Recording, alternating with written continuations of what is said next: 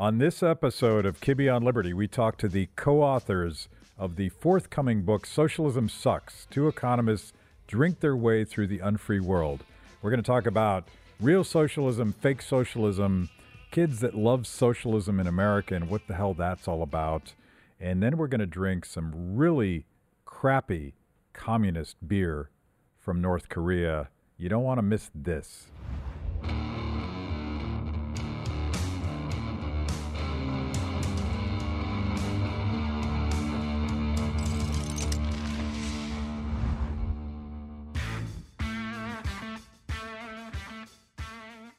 You have three economists, and and one of my fantasies for Kibbe on Liberty is to is to do a podcast called Drunk Austrian Economics, inspired by by drunk history, and and I feel like we're sort of halfway there because I have two very accomplished free market um, Austrian economists with me, uh, Bob Lawson, Ben Powell, and I will read your resumes in a bit. But um, before we do that, Let's let's retell that story. You you flew into DFW today. This is concerning. I'm concerned about you. You flew into DFW, and the the the lady at the bar knew your drink, sort of like Norm would be shouted out on Cheers.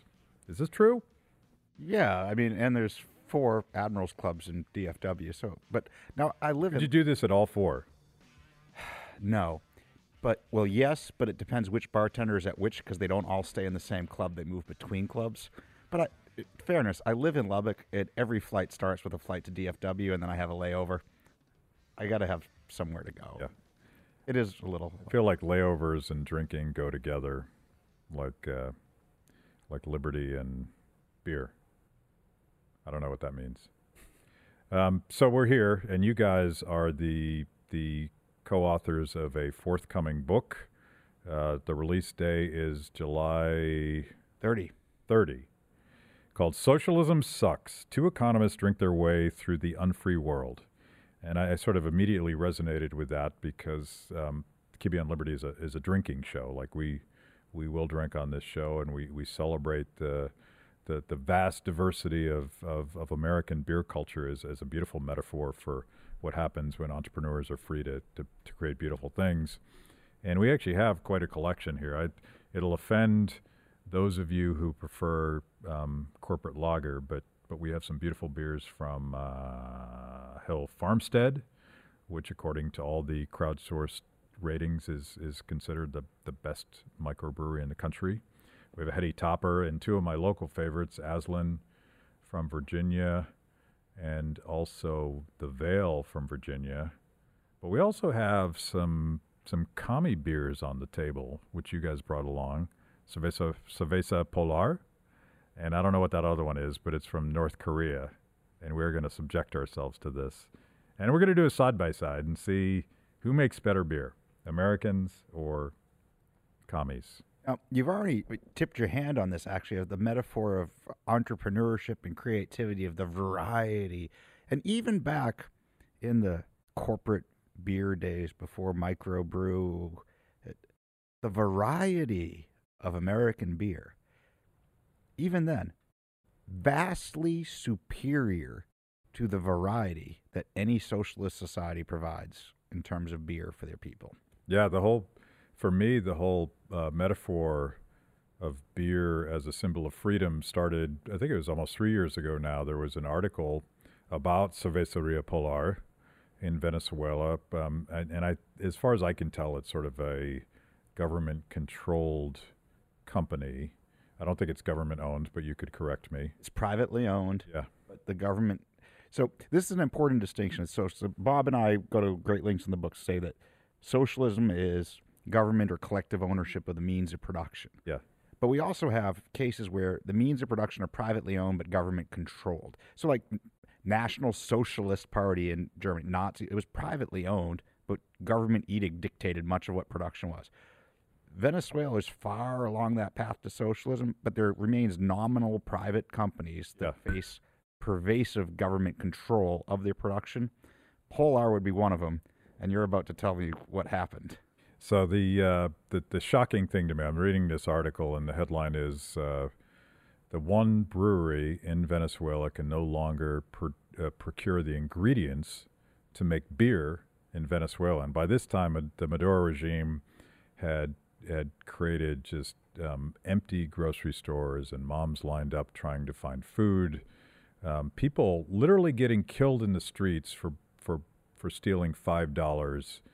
Uh, things are much worse today, and I'm thinking to myself, and this is probably, um, you know, sort of dark humor. Like, well, if I'm living in a socialist hellhole like Venezuela, I damn well need a cold six pack, and now that's gone. Now that's gone. Could anything be worse than living through socialist hell and not having a cold beer? Uh, I'm sure there is something worse, and and, and Maduro's working really hard to show what that is. I mean, people are people are eating their pets now. People in Venezuela lost 24 pounds last year. They didn't all find Jenny Craig. Right. The country ran out of beer. The problem is they also run out of food. Now, Yeah. this isn't Ukrainian or, or Great Leap Forward type starvation, but shortages are pervasive there, um, and not just in beer. So if we let's talk about the book a little bit because we went to we went to Colombia, we flew to Colombia, and then we took another flight to a little town called Cucuta. It's on the border of Venezuela.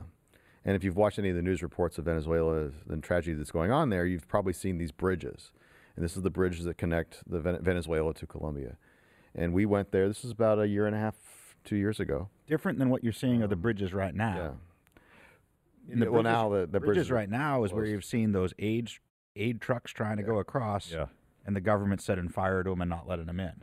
That's not what we were seeing. but the worst thing I've it's probably the most wor- horrific thing I've ever seen with my own eyes in my entire life uh, was thousands. I mean, literally thousands of people crossing, filled with bags, gro- uh, luggage on wheels, just like at an airport. Two, you'd be carrying two big bags, maybe a backpack.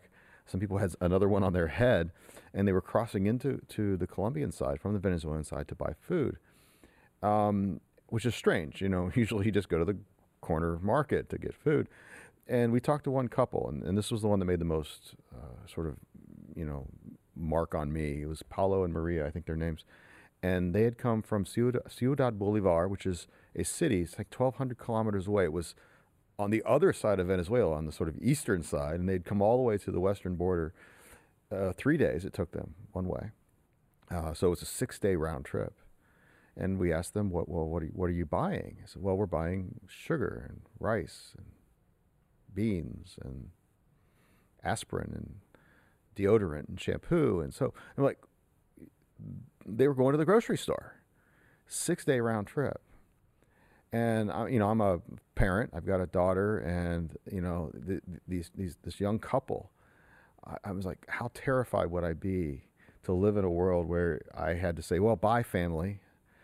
I'm going to get in my car and take this dangerous ride across the country so that I can get beans.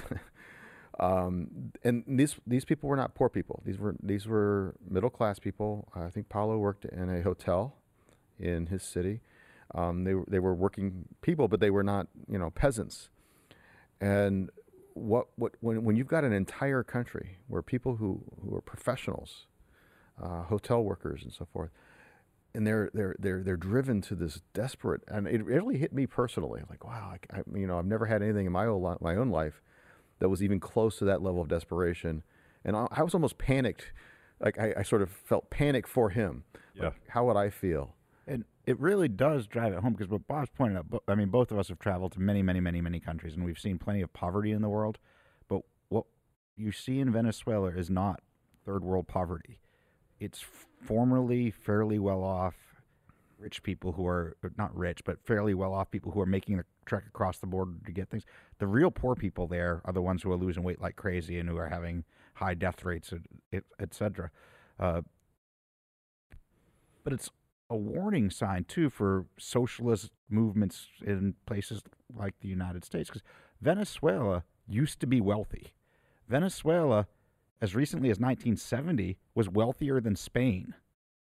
Now, for years it had been on the downslide where they had crony capitalists moving towards socialist systems before uh, Chavez got to power in, in 98 and doubled down on all the socialist craziness. But go back to 1950s, 60s. This was a, a wealthy country uh, that was pretty economically free. It was it was the wealthiest in Latin America, um, say twenty years ago, Uh, Forty. forty. Okay. Yeah. Well, let's. I mean, you you know the data. You you are the auth- co-author of the gold standard on on comparing um, economic performance in all these countries. Give us give us a give us an overview of what that is and and and what Ben just talked about the the, the radical degradation of, of the Venezuelan economy's performance. Yeah, sure. So I've been involved in a project called Economic Freedom, freedom of the World. It's an index of economic freedom, and it basically collects a lot of data for now we're up to 160 plus countries. Uh, collects a lot of data on taxes and monetary policy and trade tariffs, uh, regulations, and we try to scrunch all those all this information into a single number. And the number is supposed to give us an idea of how free market or how, if you want to use the word capitalist, uh, a place is. So Hong Kong is number one. Yeah. Um, and currently, Venezuela's last. It's 162 out of 162. Um, but it's basically a scale of from from one end capitalism to the other end not capitalism, uh, socialism, and that's that's what we do. That's what the index is, is all about. And Ben mentioned that Venezuela was once upon a time one of the more free countries. In fact, we scored it not only as the richest country in South America, it was the freest country in South South America, the most capitalist country. And then what it did is it began moving away from economic freedom. It went from the top 20% or so of the scores down to the literally dead last. Yeah. And uh, the growth rate in, in Venezuela has, has been negative over the long run. I mean, so you know, Ben mentioned that, that Spain is was was was was poorer than Venezuela in 1970. Well, today Venezuela is about a third as rich as Spain. Spain's grown very That- that- quickly. that's before the collapse. yeah, it's all worse we were now. a third. Yeah. So this is Yeah. circa 19, uh, uh, 2014 or so where you can actually get data. Now it's much worse. Yeah. So I mean, it's like it, I think the growth rate's been about negative one percent a year. So if you imagine if your money was in a bank account and you were losing a percent this year, and then next year another percent, and next year do this for thirty years, compound a negative one percent growth rate for for thirty years. Well, you take a, a, a country that was by no means rich, but you took a country that was was pretty prosperous for its era, and you turned it into a a, a country where people are literally starving. Yeah.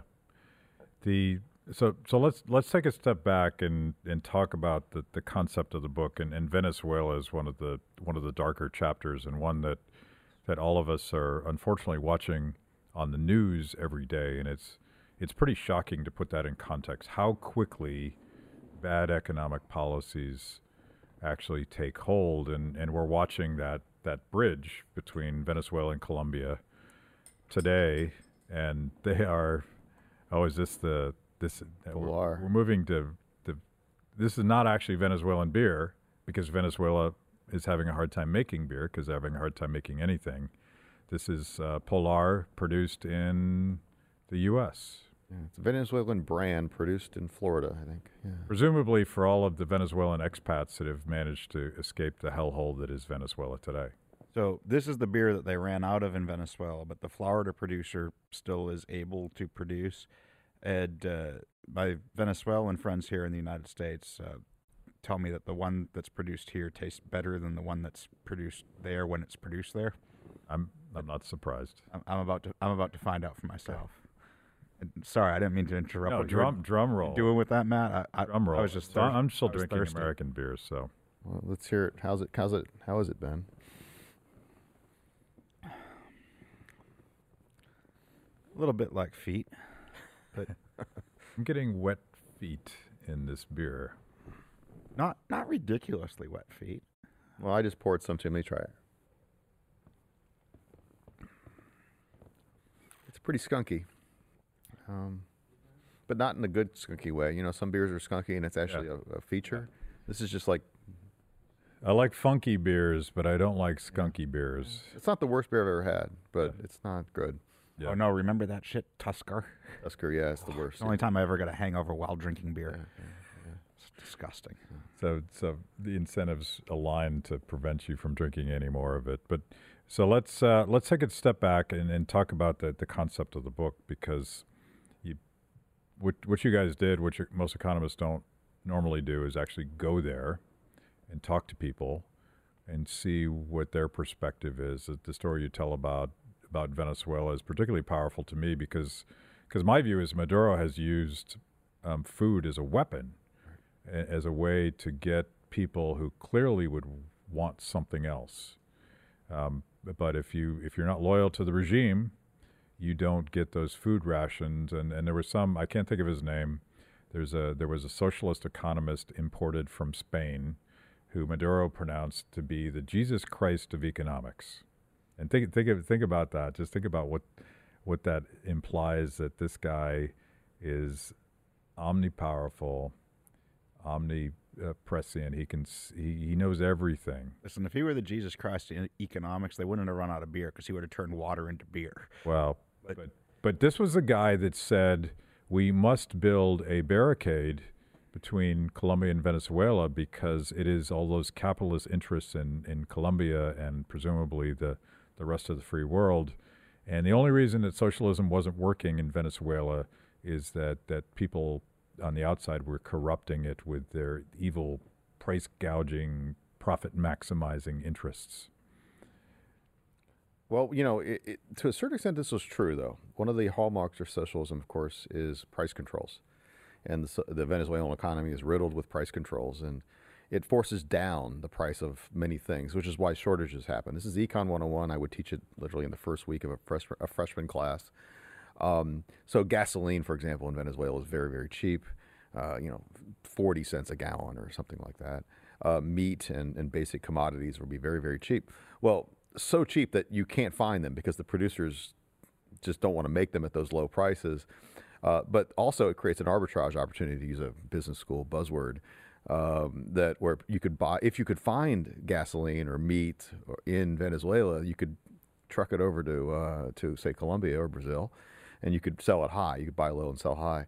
Yeah. So there was a certain element of truth. One of the one of the problems of socialism is is that if you force the price down too low, uh, people will will buy it, but then they'll they'll not necessarily use it. They'll want to sell it to somebody else because the price is arbitrarily too low. Yeah, it's it's and you know uh, it was kind of funny. You could see people on the sides of streets on the Colombian side selling gasoline out of buckets or like little pump hand pumps, because uh, you know gasoline in Colombia is normal price. It's a few dollars a gallon. Yeah. So uh, the prices in socialist economies. This is getting like wonky, I know, but the the prices are just insanely wrong. Like things, and, and as a result, when prices go, go wrong, we start doing crazy things like taking you know uh, gasoline in in buckets across the border so we can sell it in a different place, which is stupid, but that's what that's what socialism does to people. We should come back to that theme when we talk about Cuba, but in terms of the evolution of the Venezuelan economy, I think this is an important point of what was happening under Chavez during the years where everybody pointed to it and said, This is democratic socialism that is successful. Because yeah. there was a period, and not long ago, in fact, Bernie Sanders recently appointed uh, a new advisor who wrote the column for Salon called Hugo Chavez's Economic Miracle. Yep. Upon the death of uh, of Chavez, in just what six years ago now, not not even six years ago. Uh, what had happened during that time period, of course, was Venezuela sits on the world's largest oil reserves. They were putting in these price controls and other government controls that were wrecking their domestic economy. But meanwhile, they were cashing in on world market prices for very high oil. Meanwhile, well, production eventually starts going down of their oil because state owned oil uh, production is not very efficient. But they get big revenue coming in from the high prices. And what you look at happening in their domestic economy, food imports are accelerating rapidly during this time period. Which, listen, I'm all in favor of international trade, and we should be having actually more food imports to the United States because of stupid ag policies that make us produce too much food here.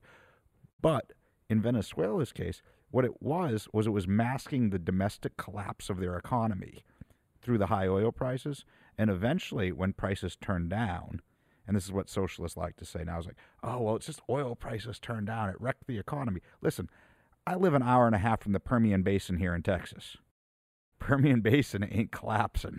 In fact, people sacking groceries still make decent money there. Yeah. In fact, Saudi Arabia is doing all right. What was happening was these price controls that Bob's talking about over even nominally privately owned things who lacked control of their production just destroyed the economy. And uh, once oil prices weren't there to prop it up, now, by the way, not just our prices down, but production is way down. Yeah. they can't import the stuff to keep themselves well fed. And the democratic part of socialism is gone. Now it's just merely socialism because, as you were mentioning earlier, they don't just hold food over people's, you know, people would vote in the. Now, what we have right now is an opposite, by right now, I'm not sure when you're going to air this. Right now, while we're speaking, is an opposition leader from the assembly who's claiming to be interim president uh, and is recognized by the United States government and dozens and dozens of other governments, where uh, Maduro is clinging to power, saying that the last election from Maduro was not legitimate, uh, which everybody knows it wasn't. You had voting places and hand food handouts right next to it. Vote for the regime, get the food. The state employees were told, you do not vote for the regime, you do not keep your job. The supervisor were told, your employees don't vote for the regime, they don't keep their job. Democratic socialism, and Hayek pointed this out long ago in Road to Serfdom. Venezuela is a living case of it. In 98, Chavez was democratically elected. He put in a new constitution afterwards that was democratically done. But once you collectivize the means of production and have a central plan, you necessarily confront economic stagnation because it cannot deliver.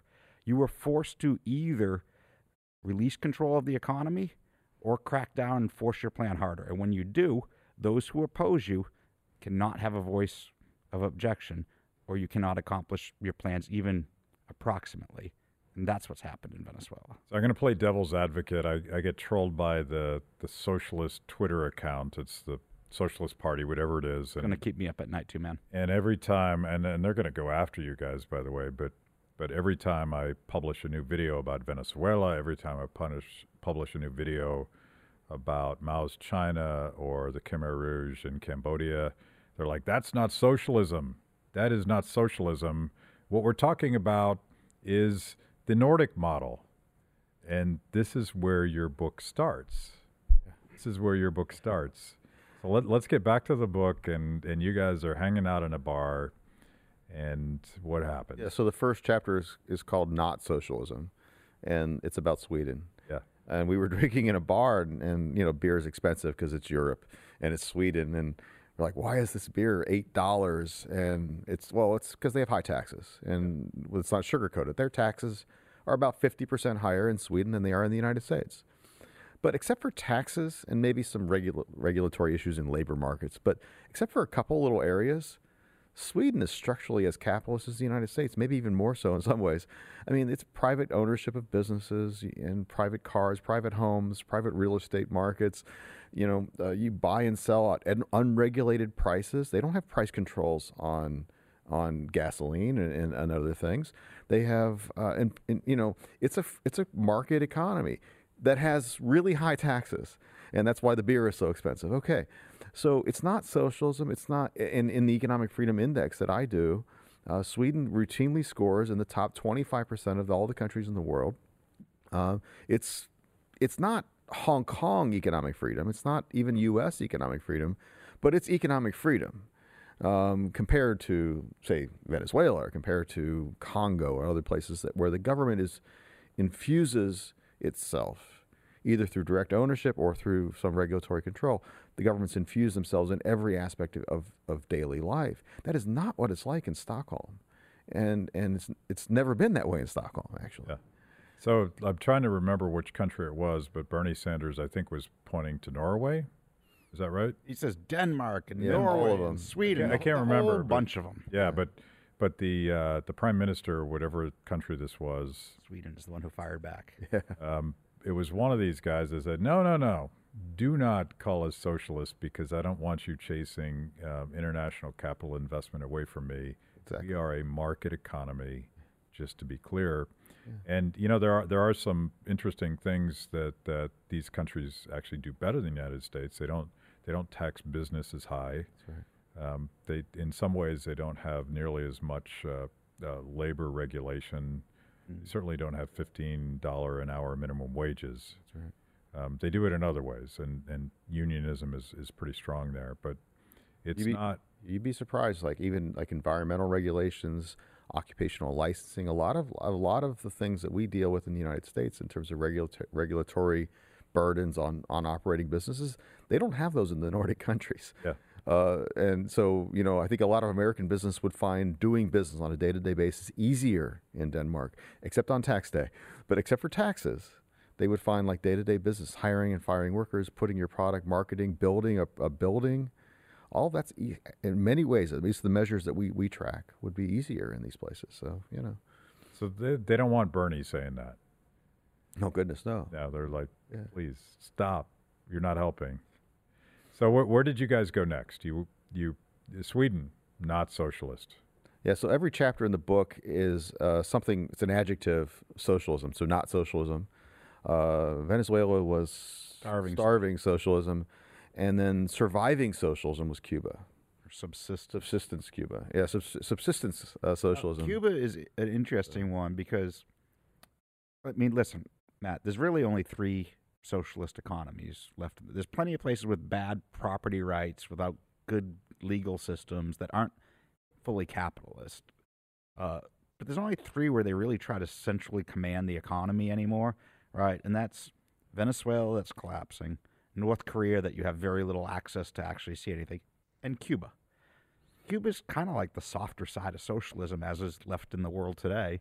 And you can bounce around there and see it for yourself pretty easily. And It's kind of like a snapshot from the 50s, right? well, yeah, the irony of the the cars, right, is the the leftover U.S. 1950s cars. It, it's funny when because in Cuba officials will call it the blockade. There's no blockade of Cuba. Yeah. There's an embargo, which Bob and I both think is stupid. America should trade freely with Cuba. But there's plenty of other places in the world that cars could come from. The fact of the matter is, the Cuban government limits car imports and jacks the prices through the or de facto jacks the prices through the roof then so things that are held together with popsicle sticks and bubble gum from the 1950s go for like $15,000 in a country where now all income statistics are, are bullshit in, in commie countries because they're not based on market transactions. But listen, the place is poor. Maybe $2,000 per person average annual incomes. And your car's going for $15,000. And the more modern ones, the, what, Bob, the early 90s. Yeah, we saw some early or- Peugeots and Renaults that came from France in the 90s. And I mean, look, look, Matt, if you found a 1991 Peugeot on a used car lot here in Dallas, the guy would just give it to you for tax and title. Like, get it off my lot. It's free. Just take it, drive it away. It's the market value of a 30 something, 40 year old Peugeot is, is zero. 30 plus thousand US dollars in Cuba for a 1991 French piece of crap. I mean, it was a piece of crap the day it was built. And you can imagine what, what condition it's in now in Cuba. So the prices, uh, because of the import ban, the, the Cuban government won't let cars come in. The prices of cars have skyrocketed to the point where, like, it's the most valuable asset that you can own. It's the cars are more expensive than homes. This, so every in Cuba, the whole relative price structure. Yeah. You go between countries and go to a poor country, go to a richer country. There's like differences in overall price levels, but there's some semblance to the structure of a drink should equal how many tax or how many drinks should equal a taxi ride, how many taxi rides should equal a hotel room. All that's out the window in Cuba. The prices are just bizarro land because of its managed economy that does not reflect the world market in the least. Uh, it's a way the puzzle in Cuba because they're poor.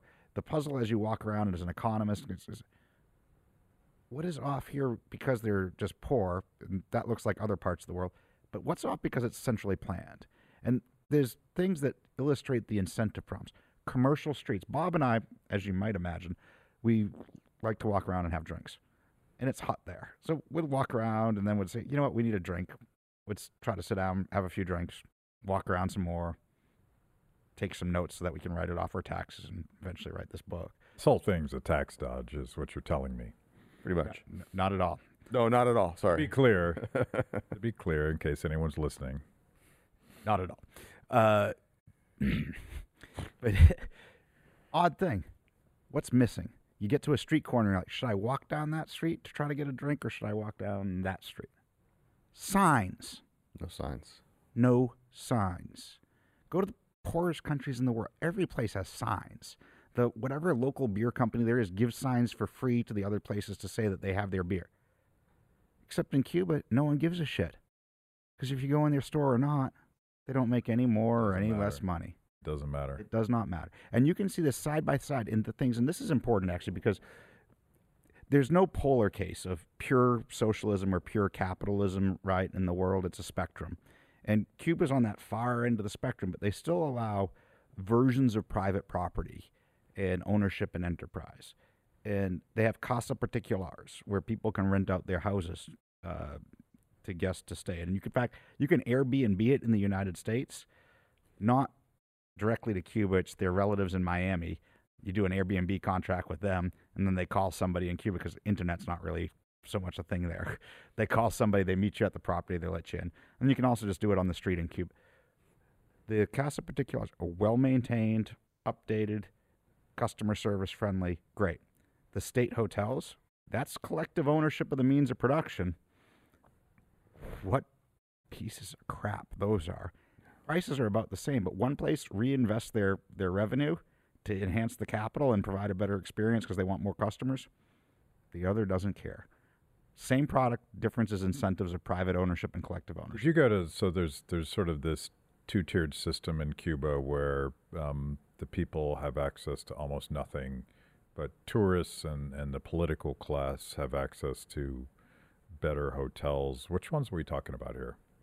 So we went to um, we went to hotel two two state owned hotels that would have been possibly for tourists, but Three star rated. but three star rated. But these would be peop hotels that like anybody would have stayed at. Yeah. Um, they were not. Uh, the, the- so the Hotel Nacional would be the fancy, glorious old colonial hotel. It's, it actually has been well maintained by the socialist government over the years.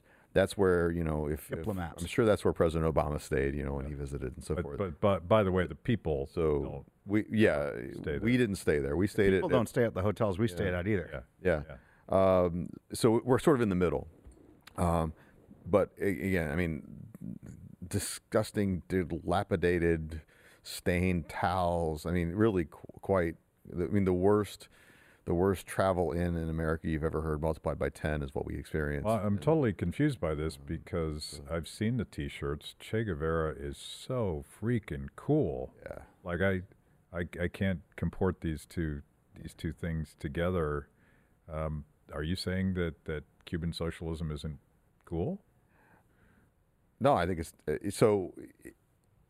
Give me, I'll give you a couple examples of how it's not cool. One is you're in uh, outside of the tourist area where very few American tourists or European tourists would ever go. We were walking around the streets of Havana, and it's actually dangerous because the buildings are collapsing. Like there's rubble everywhere. And if you ever mountain climb, every rock that's on the ground, that's, the saying is geologic time includes now, which means every one of those cornices off the top of a building that fell could have fallen like Right. today, like right, Right. now. And so the, the, it's literally crumbling. Um, we watched horrific examples of sex market opportunities, which we did not, for the record, because our wives may see this, uh, did not participate in. They may see this. They knew Um, what you were going to say Yeah, before you. right. even Yeah. So I mean, this, is- you know, when you're in a middle class neighborhood, what passes for a middle class neighborhood in Havana, and you are propositioned four or five times on every block for male or female accompaniment, this is not a particularly dignified and, and, and lovely experience. Um, so uh, anyone in, anyone who says this is this is People some, are desperate. yeah, they're really desperate. They they do what they need to do to survive, Yeah. and there's, So- there's no opportunity. the physical plant's dilapidated and and then do people do people like do they look are they starving? No. Do they have some fun sure. Uh, they drink and it, it's it's they're surviving. But it's it's um i tell you again when you have when you have that volume of of uh, again the sex market's also really you know kind of hit you in the face. Um, they can be actually funny. I mean one one guy I remember he's like chica, chica, chica. I'm like, no, no, no, no. He goes, chico, chico, chico. I'm like, no, but I had to like, so they could be funny, So markets do clear. but um, it, it was, it was not, and it, and it wasn't, in, it wasn't just some red light district. This was the entire city. Yeah, yeah. It- but let's be uh, Cuba's kind of like this is functioning. Uh, econ speak dorks equilibrium socialism of it ain't starving, it's not collapsing, it's been there for a long time, it's not growing, it's stagnating. It's the Caribbean, so it's not like you have to scratch out like against Siberia to get your living. Yeah. But it's not going anywhere. One of the striking things there, in fact, in terms of your, your beer theme here, is I'm going to pour a little bit more of this swill into my. You haven't tasted this one. I got to try this. Yeah. Uh, And then we're gonna then we're gonna get really dark and, and go to North Korea. Yeah. Uh, there you go. Here, have some of that. I'll I'll grab some more of this. The it's sameness. So Venezuela ran out of beer. That's messed up. Cuba didn't run out of beer, but they've got two brands. Is it uh, Cristal and Bucanero? Bucanero. Bucanero, right? And they both basically taste like crappy versions of Budweiser Right. and one is like four and a half percent, and one's maybe five percent alcohol, five and a half. It tasted the same to me. But One was dark and one was light, but eh, I couldn't really tell a difference. but in terms of the metaphor of alcohol being used in this stuff and beer, Yeah. it doesn't deliver variety. Yeah. If you go to a well-stocked convenience store in Cuba, and we saw plenty of stores that weren't well-stocked, but well-stocked ones, what is striking is the utter lack of variety. A convenience store that's well-stocked, shelves are full, but you can identify 20 to Maybe. 30 distinct products because it's one of everything. They've got their cola. That's it. I called it Commie Cola. That's not its real name, Yeah. but there's one of it. And if they got a lot of it, they got a lot. It'd be a whole like wall of cola, one kind. Take it or leave it. That's it. And essentially the same thing when you came to beer. There were two kinds for the country. You had it or you didn't have it. Those are things, again, in poor countries, it's not poverty. It's once you're centrally planning your economy, variety is no longer a thing. Yeah, there, there's no choice, and I and I wonder what, you know, a, a lot of the young people that would would really go wild about some of the beers that I have here, and I, I love craft beer culture, and and they and they live in this this this radically choice driven world where anything is available to them at at the click of a button. Like, what would it be like to to go to one of these these stores where you know, you know, let's hope the shelves are full, but there's not that much there. Like I can live, but it's going to suck. Yeah. And that's Cuba. You know, this is an important point too, Matt. Of uh, I can live, but it's going to suck. Bob and I, we wrote "Socialism Sucks," and we describe our travels. And some, a couple of people, when we've talked about things, it's like, oh, oh, I could have done this differently. Well, why don't you go back and do that? I'm like, no, because it sucks. But Bob and I were doing it from the privilege of basically like rich white people visiting, Right. and lack, even a Cuban, you know, a couple weeks stint in Cuba, when you have money and can go to places that are relatively nicer, you still get lack of variety and blandness and sucking. These people live their lives with it. It's much worse Yeah. than visiting it Yeah.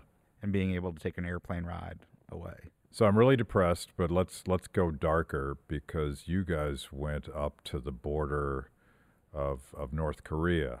And and let's just start with the Since my glass is empty, I'm gonna start Yeah. on this North Korean beer. Oh, okay. so Um, we we have a beer from North Korea. T- tell me the story about this beer. Is it is it legal? Did did you break laws to buy this? Uh, no, we didn't break any laws to buy it. Somebody broke laws to be able to sell it to us. Yeah.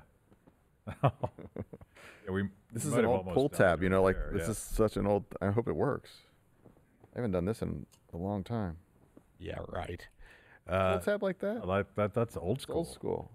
That's old school. It's actually guy drives a Beetle. Probably keeps him there for. okay. Well, you go we'll first. You find go out. first. Unfortunately, we know what the punchline is. This this is probably going to be disgusting. It wasn't open. You're We're cool. already breaking. So yeah, so we went to the. You want to keep I'll s- talking? I'm gonna drink. Have a smell and get ready. I'll I'll, I'll set up the story while you s- set up the drink. Uh, so you probably have a big libertarian following that watches your show. I bet you a bunch of them have Googled. If you haven't, go ahead Google it now. Not now. After you're done watching, you know, satellite image of Korean Peninsula at night. Yeah. And you can see the south is lit up like a Christmas tree. The north is dark, except for the capital. There's a little dot there. And then you can clearly tell the Chinese border where all the lights are. The brightest spot on the, that Chinese border would be Dandong. That's the city we went to in China. That's the main export city for North Korea where all the trade happens. And I'll tell the, the best comparative. So, in terms of capitalism, socialism, free and unfree, there's nowhere where you get a better natural experiment than Korea, where you have a place with the same history, the same culture, the same language. That at the end of World War II, if anything, North Korea was richer than South Korea in terms of its natural resources, its electricity, its output, everything. Everything except farming, because it's a little bit warmer in the south and less mountainous. Whole thing gets decimated by the Korean War, and then you get two different systems. The main difference between the two halves is just the economic system. And you have one that rapidly transforms into a first world economy that incomes are about thirty-seven, thirty-eight thousand dollars per capita now, and the other one where income statistics are bullshit, but less than two thousand dollars per capita.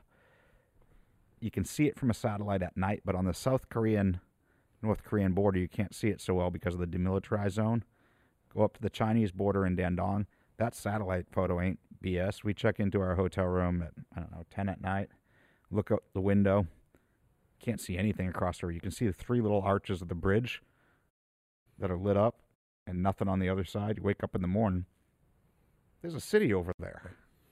But it's black at night. It's black at night. Yeah. The Chinese side is, I mean, it's not Shanghai or Beijing skyline, but the Dandong skyline is an impressive modern city of skyscrapers with, you know, modern advertising logos and, and a lot of light on the Chinese side. And it, the river, and then across the other side of the river, uh, we, we, we thought, we were actually worried that when we woke up in the morning, oh my God, what if there's nothing here? I mean, the guidebook and some of our research said that there's a city over there, but we were concerned because it was literal darkness. And it was, a full was moon the that edge night. of the world. It was a full moon that night. Which Yeah. There was nothing to see. And It's a major city. It's not like it, it is the main export city for the North Korean economy. It's probably the prosperous one, right? Yeah. So let's take a commercial break here. I am talking to the authors, uh, Ben Powell and Bob Lawson, of the forthcoming book, Socialism Sucks Two Economists Drink Their Way Through the Unfree World. We are drinking our way through this podcast, but, but you guys would surely encourage people to sort of pre order this book. Um, if, if you want to be one of the cool kids, you got to have this book. Is that a fair statement? Oh yeah, absolutely. Yes, Matt. It's it's Buy the it's, book. it's categorical. Buy the book. If Um, you want to be one of the uncool kids, also by the Yeah, like if you want to be uncool, buy the book too. Yeah. because one of those two things will work for you. So I'm I'm drinking the fake Cerveceria Polar, and it's it's bland is more than anything else. Like this this is the lowest common denominator of, of beer that you would you would accept as drinkable in the U.S. But we have opened, drum roll, a North Korean beer. How's that going over there? It's it's rough. Yeah. I, I, I actually I have no word for the smell. It's I've never actually smelled that. It's Ass. vaguely no, it's vaguely You in, smelled that. vaguely uh, industrial. Actually, that's kind of Yeah. maybe industrial solvent would be the nearest. So you'd use this to clean your tires, maybe. Yeah. Um, I mean the color, you know, it's a little, it's okay, but it's it's it's not good. Can we get a spit bucket on set here? Just, I'm, I'm kidding. Um, I hope it doesn't kill me. Actually, I'm not kidding. Um, I can't wait for you to Oh, try some. So it just tastes like shit, is what you're saying. It, it, actually, the taste isn't so bad, but the smell is extremely Yeah. off-putting. Yeah. Yeah. So, I'd love to put that on tap at some craft beer bar and and and and sort of rebrand it as as we've rebranded PBR. right. Well, you know, the fun thing that I would have liked to see is when Bob and I we attended this the Socialism 2018 gathering, and uh, on tap there they had uh, I think uh, Revolution IPA maybe. Uh, uh, either way, it was a Revolution Brewery from Illinois. It's the largest independently owned brewery in Illinois, and they have lots of commie logos and symbolism on their their beers, including their raised fist green uh, tap with a red star on it. Yeah. Except that privately owned brewery that celebrates commie stuff, produces about 20 regular beers and God knows how many specialty beers after that. And they range from like weak beer of 2.5% to barley wines in the 16, 17. They produce a variety of beer that's greater than all of the socialist countries in the world combined Yeah. in one company that has a profit incentive to do so. And now the people who ran the, the Hyatt Hotel understood their audience and they put that on tap and they made a pretty penny off it. I would have loved to see them pour Yeah. Polar and this other swill side by side with it. The beer of the people. And, yeah, ask them for their their comments on it. Yeah, you should you should have trolled and uh, and and we'll go back to the to the American socialist thing um, because I, I do want to get I want to get to something that's not nearly as depressing as as North Korea, but uh, um, I think that the the way that beer tastes is probably the best news coming out of North Korea. And you guys you guys didn't cross the border because you're like I don't want to die. Yeah, so actually, both of us promised our wives when we were started working on this book. Uh, one of the promises was that we wouldn't get imprisoned or killed. Yeah. jailed is okay because that's temporary, but imprisoned or killed. And North Korea, uh, technically, actually, the U.S. government asks you now to get a special permit from them to go. There was a window when we were writing where we could have appealed to North Korea for a permit without having to get permission from the U.S. government. But let's be honest, man. I run a free market institute. This guy runs the O'Neill Center for Global Markets and Freedom. North Korea is not going to have us You high, you would be detained. high on the list of people to let in. You And if they let us in, uh, yeah, we're not anonymous. They're good at, at state security there. You know, I don't see anyone, un, unlike uh, Cuba and Venezuela, where there's still apologists or even people that celebrate the systems in this country. I don't see anybody sort of apologizing for Kim Jong Un and and the tradition in North Korea, or maybe you do. Like, We have, well, not apologizing, disowning. yeah, So here's the, the and it's the thing that you brought up before with the the, the socialist. Listen, it's not a, a, a s- huge surprise to me that you don't want to own Mao's China, Stalin's Soviet Union, current Venezuela, or North Korea. So, but at this socialist conference, we had people do a session on imperialism on the Korean Peninsula. yeah, And they talked about U.S., Chinese, Japanese, Russian imperialism. And they never mentioned the two different economic systems. right. And instead, they call it state capitalism, North Korea. And that they're opposed to state capitalism, North Korea. We're fully on board with that there's this spectrum between capitalism and socialism, and that pure capitalism, as Bob and I or you would like it, doesn't exist in the world. But I'm perfectly happy to own the countries that are closer on the spectrum to that Yeah. and what their performance are. What the socialists are not happy to own is those that are closest to not having private property and the major means of production are the ones that all end up being authoritarian hells with miserable living standards. They won't own. They just say unless it's my particular unicorn that's never existed, it doesn't count. Yeah, that's that's not us, and they and they're they're quite insistent about it, and, and the same trolls that probably harass you guys harass me. That's not state capitalism. That's oligarchy. That's or that's not socialism. That's state capitalism. That's oligarchy. Whatever, whatever that is, they don't want responsibility for that. But but I, I feel like they should probably go back and, and read some Marx and Engels, and and learn about the arc of history, the determinist arc from feudalism to capitalism to late stage capitalism to socialism to communism. And they all sort of fantasize about the unicorn of communism.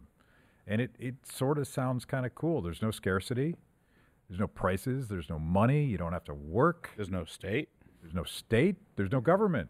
Yeah. And but I'm cool with at least one of these things. well, I mean, I mean, those things would would be um, sort of neat to experience if you could get there. But but Marx was quite explicit, like state um, state cap uh, state Socialism. state socialism. Uh, that's a violent transition, and and that's exactly what uh, Maduro is trying to do. That's what it, at least his Jesus Christ of economics. He's he's keenly aware that you have to jolt the system out of late stage capitalism, and a lot of people are going to die in that process. And and that was certainly true with Mao's uh, Great uh, Great Leap Forward, Yep. and it was explicitly true with with Pol Pot when he when he took all of his Marxist teachings from Paris and brought them back to Cambodia. Um, violence is part of the process from transitioning from socialism to communism, and and they're not at all clear about what the mechanism is that that sort of suddenly happens where things are magical. Um, but what happens in practice is like you get you get violent dictators that are just killing a lot of people. And and and the world's two closest movements to pure socialism on that spectrum, probably. Bob, I don't know if you disagree. It's not in the index, but in the reading of history, right, would be war communism in the early years of the Soviet Union under Lenin. By the Yeah. way, a lot of these people disavow. A lot of was an current, expert. cur- current socialists will disavow Stalin, but still like to hold Lenin up. Yeah, Lenin under war socialism did almost all of the exact same evil things Stalin did Yeah. in the name of the transition. But the collapse was so massive, he started new economic policy, which is a reintroduction of market, uh, weak versions of markets into what was supposed to be the socialist economy. The other example would be the Great Leap Forward under Mao, where you have true collectivization of the means of production to the extent that they could, and the massive collapse in cost of lives of that. And then again, retrenchment afterwards, relatively mild retrenchment there, but retrenchment all the same. Then you get cultural revolution until you get real reform starting in 78. and in, in both of those experiments, millions and millions and millions of workers, not not the elites, but the workers, they just they died. They starved to death, or they were they were assassinated for not not toeing the party line. So there's two kinds of of ways in which the current socialists are trying to get around it. One is they're just forgetting their own history.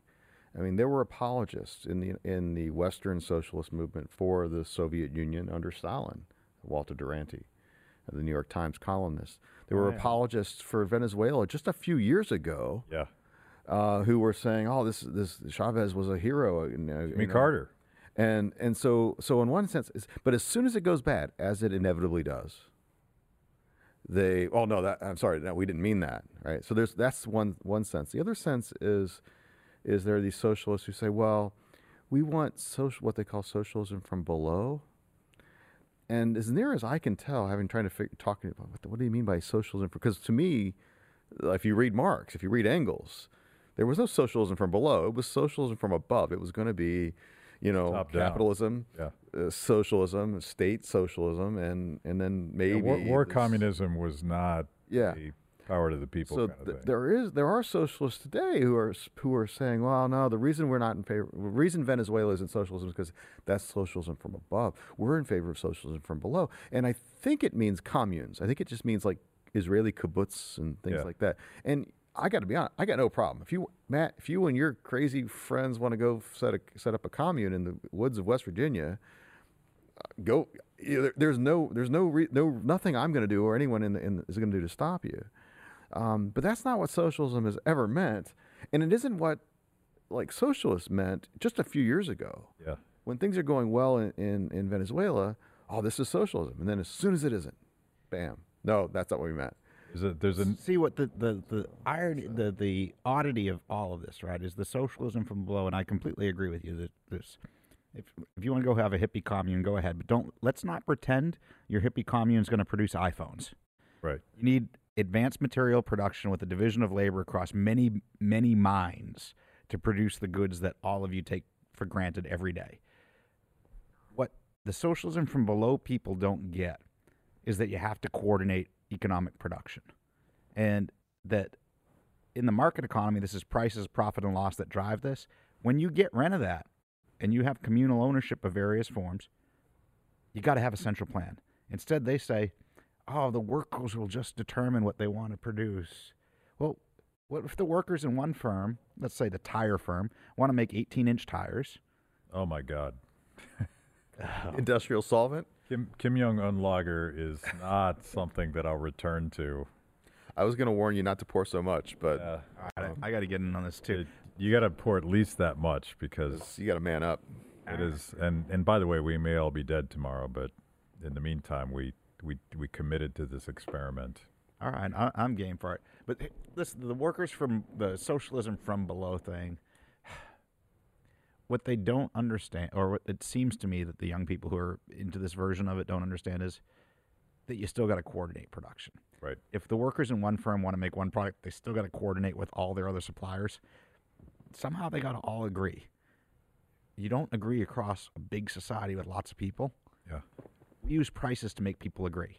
If you don't use prices, you got to use commands. That means centralized authority, and it's no accident that every socialized economy ends up being a totalitarian hell. That's what's missing in the they get to say that none of these totalitarian hells are what they mean, but they don't understand the logic of why what they mean ends up being that. Let's let's give uh, uh, before we move on to American socialism in, in the here and now. Isn't that like I told you it's the smell. The taste is bad, but the smell is deadly. It's- yeah, there's there's no redeeming qualities in this beer. Like I I don't think if I was in North Korea, I suppose I would drink this I think you'd have to, but because my my preferences would be completely warped. But this is disgusting. If you're listening to this, particularly young people, I'll, I'll look into the screen. Do not drink North Korean lager. It is not good. I'll get it down. But let's uh, let let's go Austrian economics geek because I always um, th- the way that I talk about government and particularly socialist policies, it, it comes down to two, two simple concepts. One is sort of the Austrian critique of socialism is that nobody knows enough to redesign things from the top down. The other is sort of a public choice argument um, that more mi- might more accurately be called the Lord Acton argument that power corrupts and absolute power corrupts absolutely. And maybe that's the the transition from Lenin to Stalin, that's probably being too fair to Lenin, right? Like Lenin was a brutal murderer as well, because the only way to do this from the top down. But like, what would what would Mises do? What would Ludwig von Mises say to wannabe socialists at this at this conference you guys were at? Uh, why isn't this going to work? So actually, I think the Mises critique to him would be something closer to the lines of what I was just saying. Is, is that you need a way to reconcile the production plans across society, and if you abolish the private property and those means of production, Yeah. you're not going to generate prices. You need some other way to do it. What other way do you have? And his answer is going to be you don't have another way.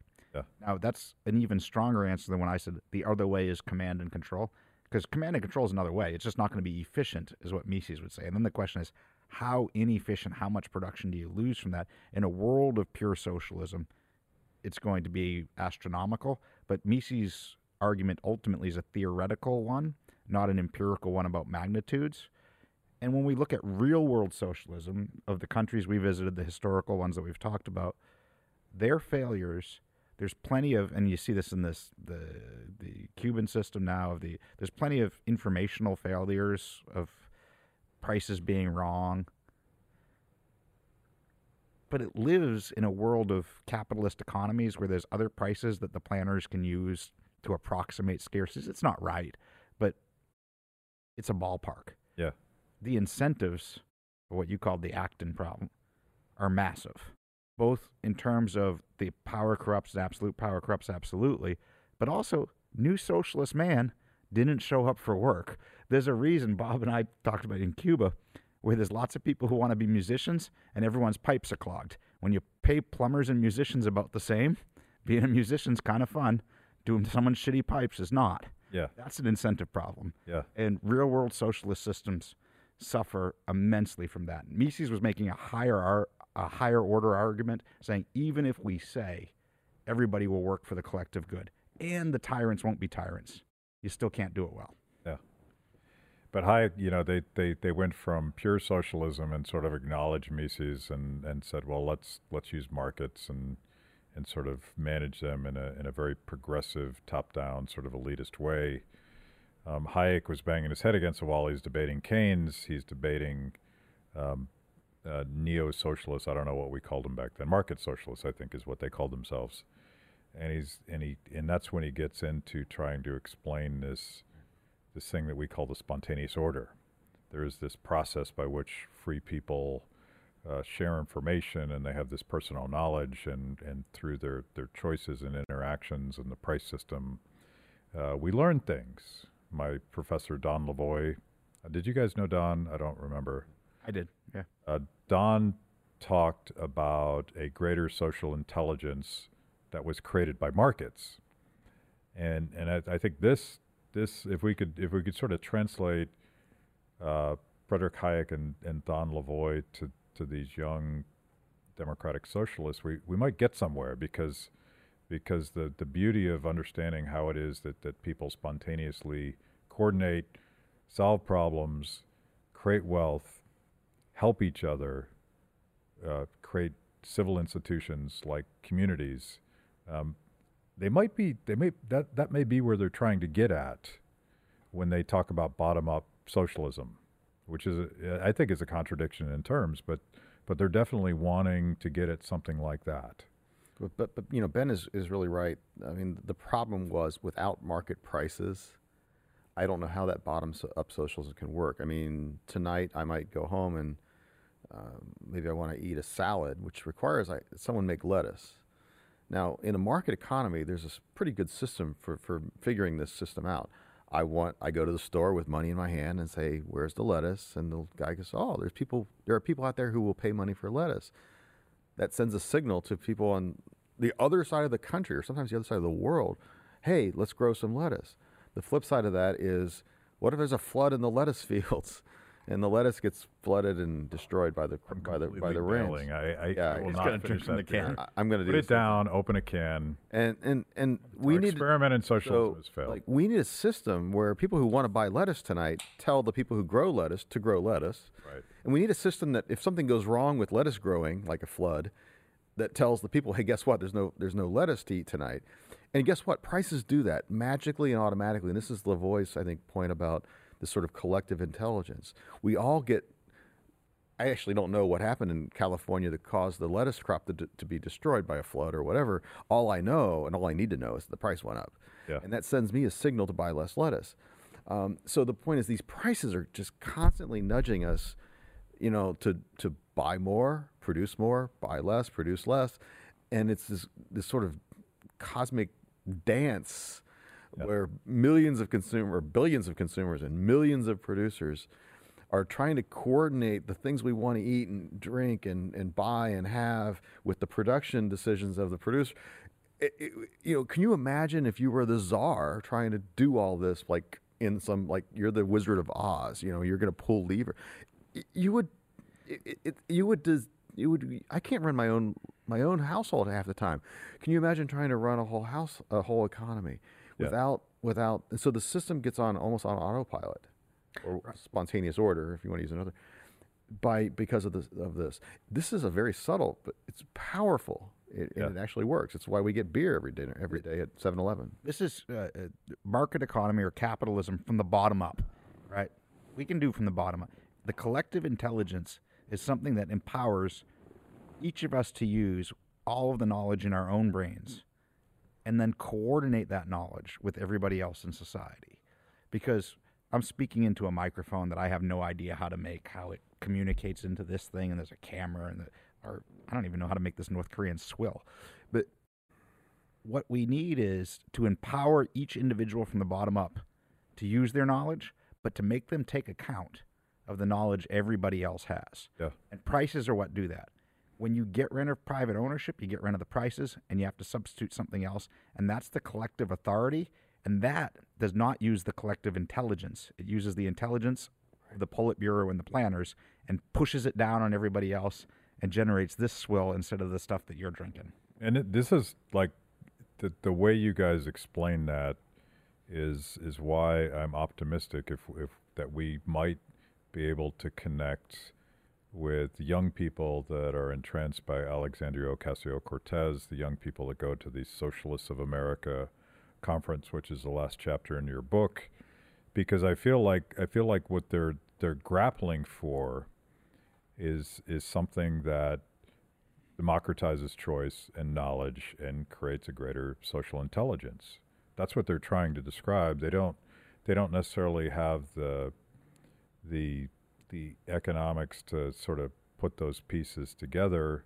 And rhetorically, um, that doesn't sound like capitalism. It sounds like some of the stuff that, that AOC actually says. She, she talks about bottom up and she talks about uh, dignity and people people working together. To me, dignity is the fact that, that you know something that your neighbor doesn't know, and you have an opportunity to sort of exploit that and express that, and and be part of something that's bigger than yourself. Uh, and so let's let's take that idea and let's go to the socialist conference that you guys were at. Um, you you wore a Cincinnati Reds hat. That's that's funny. Not me. I did. You would never. You I'm a- would I'm a never put that on your Bostonian, man. head. Yeah. I thought that was funny. I'm from Cincinnati. I thought wear a Cincinnati Reds hat. I mean, You that's guys wore funny red. there. Right? Why wouldn't you? Sure.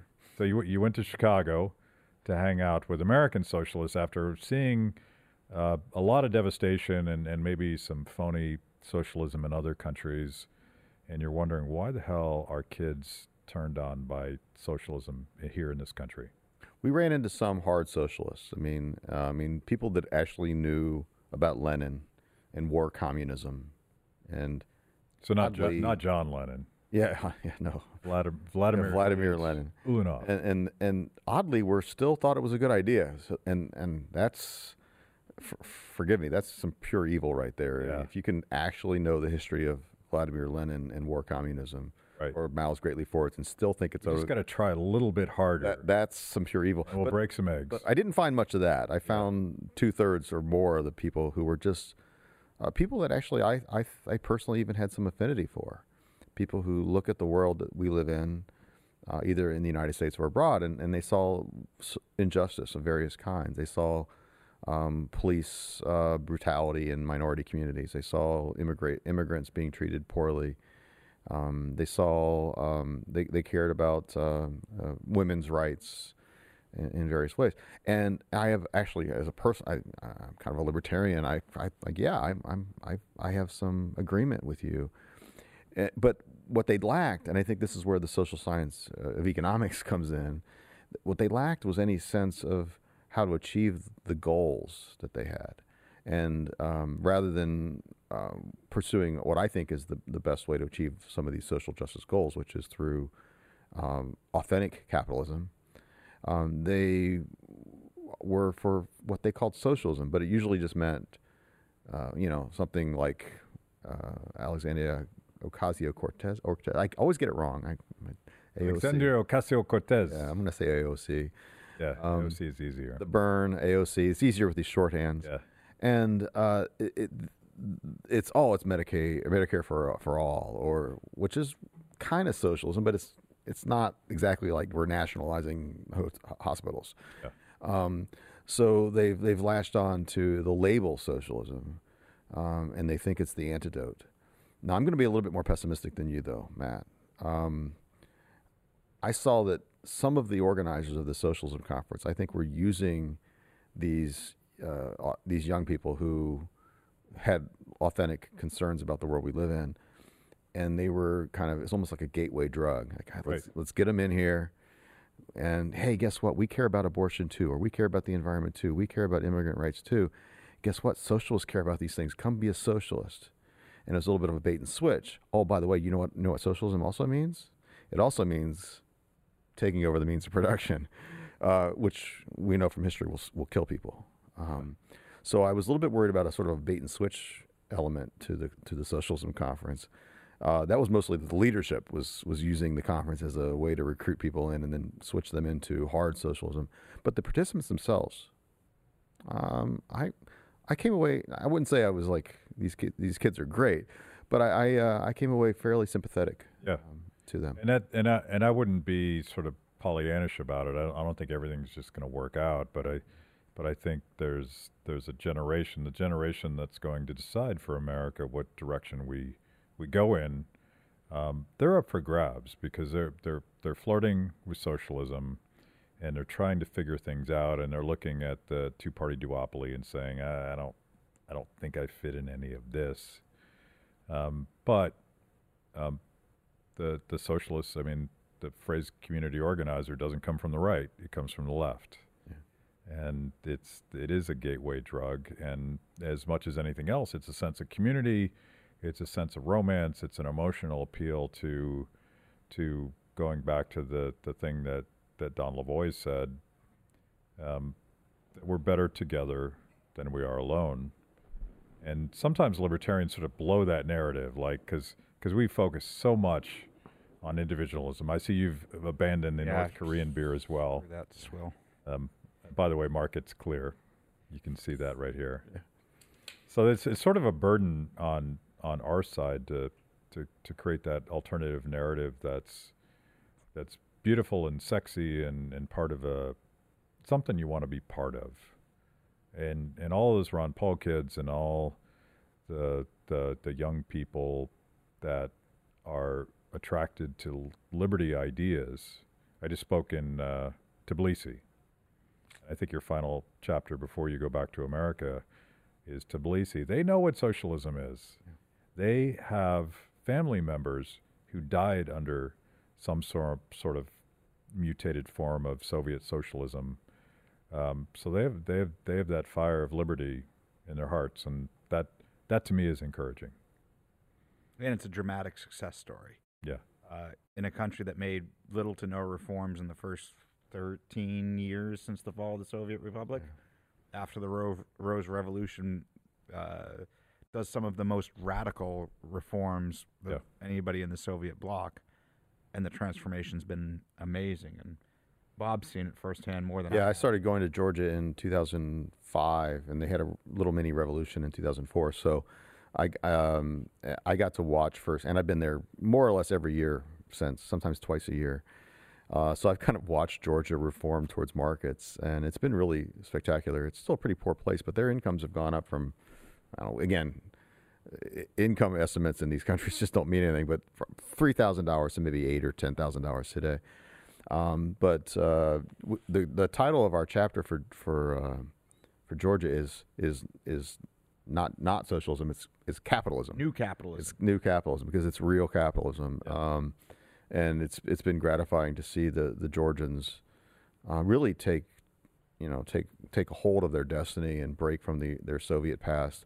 You Not heard all the fi- former you- Soviets You did heard a that. finance minister tell you we're going to become more economically free than the United States. On my very first visit, in a room with no electricity uh, and no heat in the February, it was freezing. This this extreme uh, Kaha Bendukidze was his name. Was really, I mean, he must I have knew won- Kaha. Yeah, did too. Um, drink to Kaha, he died. Uh, this huge, Cheers to Kaha. hulking man. I'll drink to Kaha. He told me in in this with no electricity, there was one generator running one light bulb. This is how, with no heat, he says, "We are going to be freer than Hong Kong." I'm like, "You're an idiot!"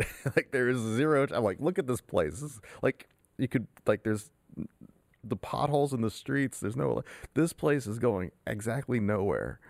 In five years, you go back, and I'm not going to say Tbilisi's Paris, but you've been there recently. It's it's a pretty Beautiful cool city. little town with a lot of life going on, a lot of uh, Beautiful city, great arts wine, and music and wine and, and a lot of culture. culture. in terms of your index now, And in, in terms of the index, they are sixth on the Economic Freedom of the World Index, Wow. uh, higher than the United States. So there you go. Um, and that happened in the span of 10 years. Yeah. So. That that should be a call to action for Americans listening to this because we're we're not necessarily doing so well. Um, but we've been talking for over an hour and drinking a lot of beer, and I'll be honest, I have to pee. So I, I appreciate you guys doing this, and I'm going to do one more shameless plug. I am talking to the co-authors of the forthcoming New York Times bestseller. You, you can own that. Socialism Sucks. Two economists drink their way through the unfree world by Robert Lawson and Benjamin Powell comes out in July. Pre-order it now so that you have the very first copy. Thank you guys for doing this and and and don't ever make me drink North Korean beer ever again. all right, deal. Cheers. Thank you, buddy.